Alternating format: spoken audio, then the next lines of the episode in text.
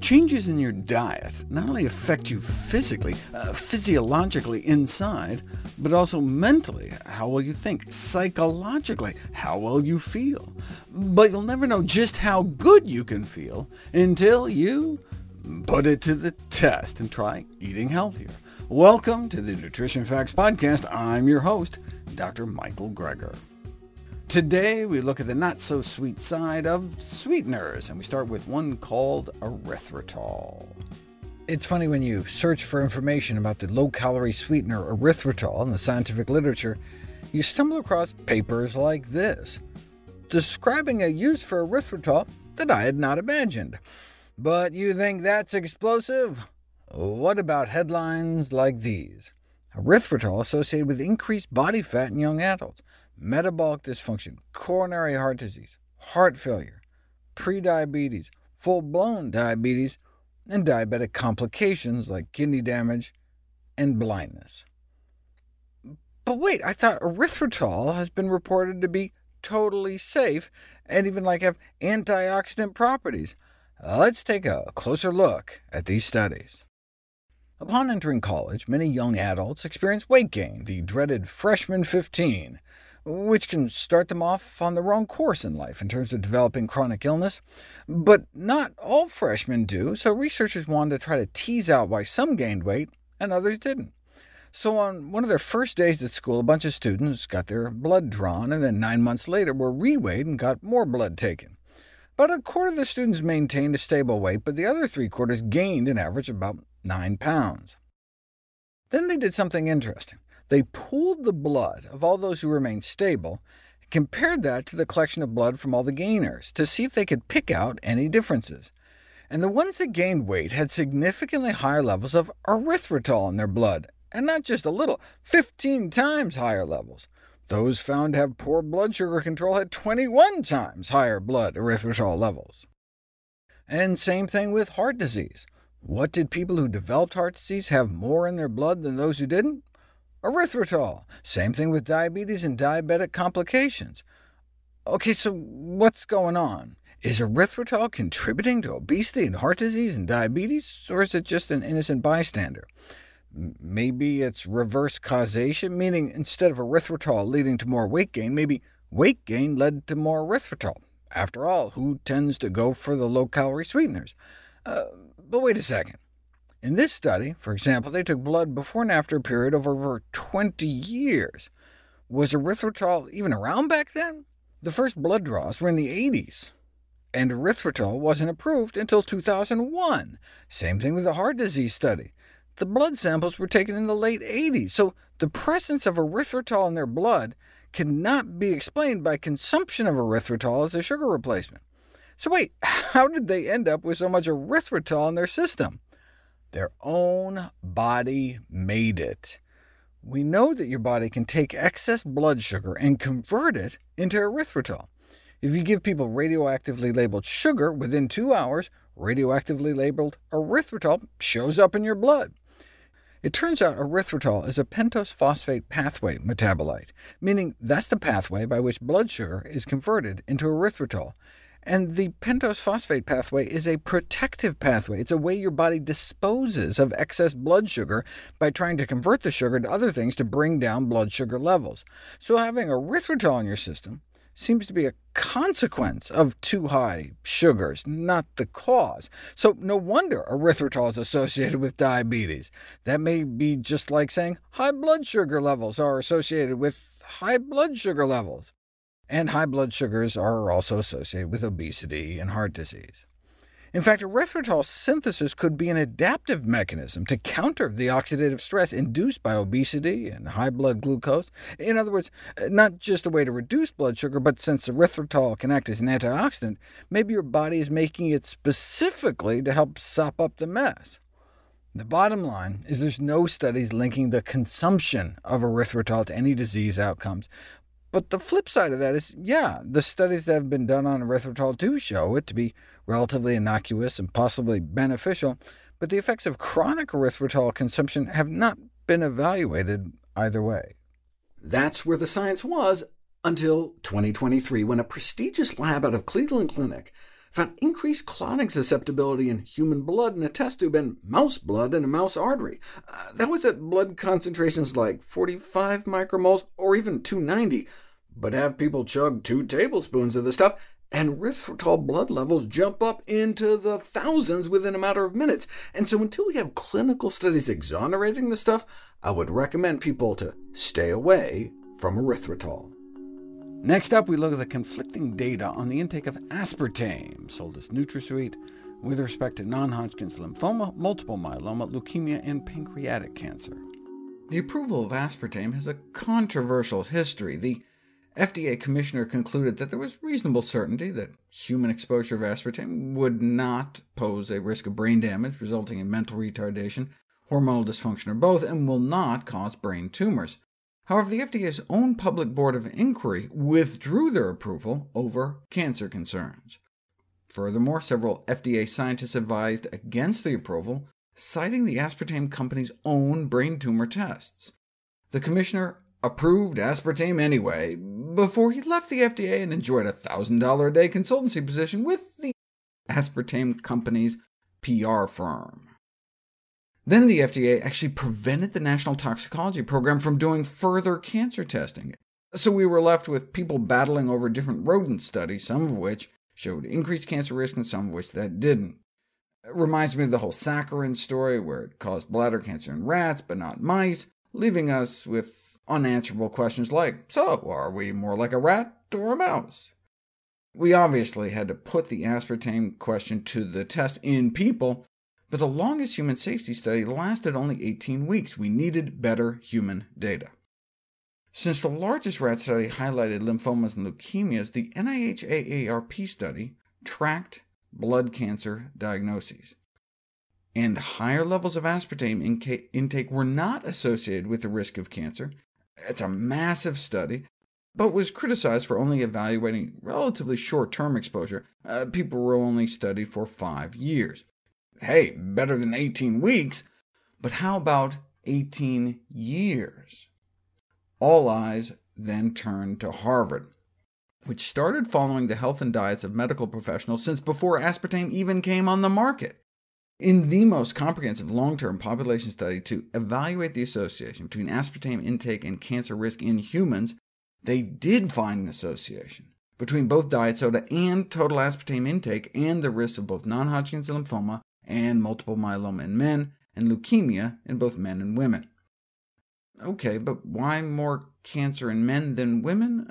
A similar result was found for pancreatic cancer in diet soda, not soda in general, in fact, the only sugar tied to pancreatic cancer risk was the milk sugar, lactose. It was the diet soda. So the male-female discrepancy could have just been a statistical fluke, but they decided to dig a little deeper. Aspartame is broken down into methanol, and the methanol is turned into formaldehyde, a documented human carcinogen. The same enzyme that detoxifies regular alcohol is the same enzyme that converts methanol to formaldehyde. Is it possible men just have higher levels of this enzyme than women? Yes, that's why women get higher blood alcohol levels drinking the same amount of alcohol. If you look at liver samples from men and women, there's significantly greater enzyme activity in the men. So maybe that explains the increased cancer risk in men, the higher conversion rates from aspartame to formaldehyde. But how do we test it, though? Ethanol, regular alcohol, competes with methanol for the same enzyme's attention. In fact, regular alcohol is actually used as an antidote for methanol poisoning. So men who don't drink may have higher formaldehyde conversion rates from aspartame if this whole formaldehyde theory is correct, and indeed, consistent with this line of reasoning, it was the men that drank the least alcohol that appeared to have the greatest cancer risk from aspartame. A third cohort study has since been published and found no increased lymphoma risk associated with diet soda during a 10-year follow-up period. So no risk detected in the 18-week study, the 5-year study, or the 10-year study, only in the 18-year study. What should we make of all this? Well, some have called for a re-evaluation of the safety of aspartame. Horse is kinda out of the barn at this point, with 34 million pounds of the stuff produced annually, but that doesn't mean we have to eat it. especially, perhaps, pregnant women and children. Finally today, the natural plant-based sweeteners, stevia and monk fruit, are pitted head-to-head -head against aspartame and Splenda. A number of artificial sweeteners have been FDA approved in North America, including aspartame and sucralose, sold as Splenda, but there are also natural high-intensity sweeteners found in plants. Uh, the global market for non-nutritive sweeteners in general, these non-caloric sweeteners, is in the billions, including all the artificial ones, and two natural ones extracted from plants, stevia and monk fruit. I've done a video about stevia. What about monk fruit? Fruits of luo han guo, uh, monk fruit in Chinese, have evidently been used for hundreds of years as a natural sweetener in folk medicine. The non-caloric sweet taste comes from mogrosides, a group of uh, cucurbitane-type terpene glycosides, uh, make up about 1% of the fruit, and are like hundreds of times sweeter than sugar. The mixed mogrosides have been estimated to be about 300 times as sweet as table sugar, such that an 80% extract was nearly 250 times sweeter than sugar. If you read reviews in Chinese natural medicine journals, you'll see pronouncements like this. Monk fruit has been shown to have anti-coughing effects, anti-asthma, antioxidation, liver protection, blood sugar lowering, immunoregulation, and anti-cancer. But what they don't tell you up front is that they're talking about reducing ammonia-induced mouse coughs a natural food sweetener with anti-pancreatic cancer properties, monk fruit may be used for daily consumption as an additive in foods and drinks to prevent or treat pancreatic cancer. Uh, yeah, maybe in your pet mouse. And the anti-proliferative activity of monk fruit in colorectal cancer and throat cancer was on colorectal and throat cancer cells in a petri dish. Now, they did show mogrosides killing off colorectal cancer cells and throat cancer cells, and Look, our digestive tract could be directly exposed to these compounds if we ate them, but what's missing? Right, they didn't test it against normal cells. I mean, you could pee in a petri dish and kill off cancer cells. I mean, the whole point is to find something that kills off cancer but leaves normal cells alone, something that they weren't able to show here. Are there any human studies on monk fruit? No. Until now. Owing to the rapidly growing popularity of natural plant-based sweeteners, they thought it would be of interest to determine whether natural sweeteners would be a healthier alternative to sugar or artificial sweeteners. So they randomized people to drink an aspartame-sweetened beverage versus monk fruit sweetened versus stevia versus table sugar. And then they measured blood sugars over 24 hours, and there was no significant difference found between any of them. Uh, but wait a second. the sugar group was given 16 spoonfuls of sugar, the amount of added sugar in a 20-ounce bottle of Coke. So the other three groups consumed 16 less spoonfuls of sugar and still had the same average blood sugars? Uh, but table sugar caused a big blood sugar spike. Drink that bottle of sugar water with its 20 sugar cubes worth of sugar, and your blood sugars jump 40 points over the next hour whereas you give an aspartame sweetened beverage, or monk fruit, or stevia, and nothing happens, which is what you'd expect, right? I mean, these are non-caloric sweeteners, no calories. Uh, it's just like you're drinking water, right? So how could your daily blood sugar values average out the same? I mean, the only way that could happen is if the non-calorie sweeteners maybe made your blood sugar spikes worse somehow later in the day? When you give people Splenda mixed with sugar water. You get a greater blood sugar spike, a greater insulin spike, chugging the sugar with sucralose than without, even though Splenda alone causes no spike of its own. So does aspartame do the same thing? At the one-hour mark, they fed people a regular lunch, and so the blood sugars went back up and down as they normally would after a meal. Uh, not spiking as high as drinking straight sugar water, just a gentle up and down. OK, but that was in the group that drank the sugar an hour before. In the group that drank the aspartame, even though their blood sugars didn't rise at the time, an hour later at lunch, they shot up higher, as if the person had just drank a bottle of soda.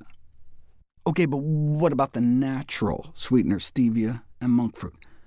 Same thing. same exaggerated blood sugar spike to a regular meal taken an hour later.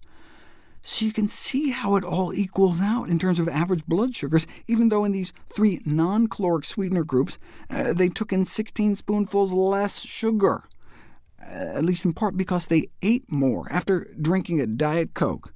You're more likely to eat more at your next meal than drinking a regular Coke. In fact, so much more that the energy saved from replacing sugar with non-caloric sweeteners was fully compensated for at a subsequent meal. Hence, no difference in total daily calorie intake was found. The sugar-sweetened beverage led to large spikes in both blood sugar and insulin, whereas these responses were higher for the three other beverages following the lunch later. So when it came to calorie intake, or blood sugars, or insulin spikes, they were all just as bad. We would love it if you could share with us your stories about reinventing your health through evidence-based nutrition. Go to nutritionfacts.org slash testimonials. We may be able to share it on social media to help inspire others. If you'd like to see any of the graphs, charts, graphics, images, or studies mentioned here, go to the Nutrition Facts Podcast landing page. There you'll find all the detailed information you need, plus links to all the sources we cite for each of these topics. My last two books were How to Survive a Pandemic and my How Not to Diet cookbook. Get ready this year for the launch of How Not to Age, and of course all the proceeds for the sales of all my books goes directly to charity.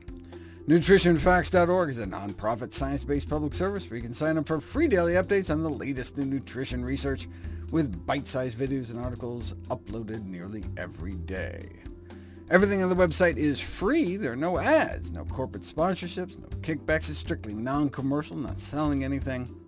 I just put it up as a public service, as a labor of love, as a tribute to my grandmother, whose own life was saved with evidence-based nutrition.